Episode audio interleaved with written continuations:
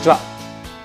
エッセンシャルアントレプレナーの道第34回をお届けしていきたいと思います。よろしくお願いいたします。はい。今回はですね、えー、顧客の定義という話をしていきたいと思います、えー、顧客の定義ですねこれ明確にしていますでしょうか？顧客にはですねそもそも種類がありましてで、まあ、実際弊社の方でしている定義っていうのがあって顧客とクライアントっていうのは明確に違うですねで違いを明確に分けていますでこれはあの有名なマーケッターである J. エイブラハムっていう方がですね顧客とクライアントっていうのは明確に違うということをおっしゃっていますで J. エイブラハムは何と言ってるかというと顧客とは商品サービスを買ってくれる人っていうのが顧客。でクライアントは何かというとあなたの保護下にある人会社がクライアントだって言ってるんですね、まあ、つまりちょっと分かりやすく例で言うと例えばスーパーとかコンビニに、えー、要は買い物に来るお客さんっていうのは顧客ですね。で反対にクライアントでどういう人かっていうと例えば美容室とかって分かりやすいですね。美容室のもう1年以上ずっと毎月、えー、定期的に通い続けてくれてる方。これはクライアントですね。これに大きな違いがあるのは分かりますでしょうか？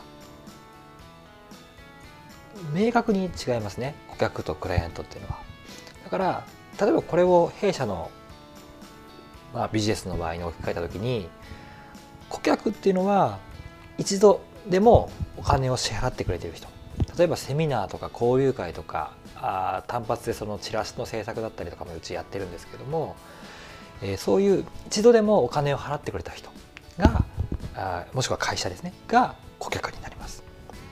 で反対にクライアントってどういう人かというと弊社の高額サービス高額のね商品サービスっていうのを買ってくれてる人もしくは、えー、継続的にお金を支払ってくれている方会社そういった方がクライアントになります。ここに明確な違いがありますね。でクライアントっていう人たちは常に私僕がですね、まあ、連絡ができる人。でとにかくそのね密度の濃い関係性が深いお客様。でかつ定期的に連絡を取り続けている人。そういった方がクライアントになります。で顧客っていうのは反対に、えー、まあ一度購入、まあ、一度ねお金を払ってくれたけれどもそれ以降のね関係がない方。そういった方々が顧客にあたります。でそれぞれの顧客とクライアントに対して取るべき施策っていうのは全く変わってきます。ここを明確に、えー、線引きしてですね、えー、区別して、えー、それぞれの、まあ、顧客の人たちにクライアントになってもらう施策。でクライアントの人たちに対してはクライアントで居続けてもらえるし、えー、施策。もっと言うとクライアントの人たちに紹介をしてもらいさらなる今後のクライアント候補を、えーまあ、見つけてきてもらう。連れてきてもらう施策っていうのを取っていかないといけないです。こういうふうにして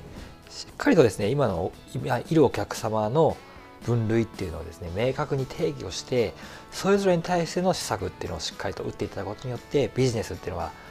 着実にですね成長していくことができます。是非ねはっと思った方はですね今一度その顧客の定義顧客分類っていうのを明確にですね定義をしていただいてぜひねこの顧客とクライアントの違いをしっかりと自社の中での定義っていうのをしっかりと作っていただいてえじゃあえ保護下にあるクライアントってどんな人たちなのか、え一度でも商品サービスを買ってくれた人たちってどんな人たちなのか。そこを一回リストアップしてですね、え明確に定義をしてみてください。そうすることによってですね、えー、しっかりとそれに対して 打つべき施策っていうのも明確になってきますのでね。是非ね、えー、この客とクライアントの定義、えー、しっかりと明確にしていただきたいなと思います。何かね、えー、今日の話を聞いて、まあ、ポッドキャストの話を聞いてですね何か質問とかこんなことについて聞いてみたい話してほしいっていうことがありましたら是非ね私の方に気軽にメッセージいただけたらなと思います。それでは第34回エッセンシャルアントレプレナーの道、えー、お届けさせていただきました。最後まで聞いていただきましてありがとうございました。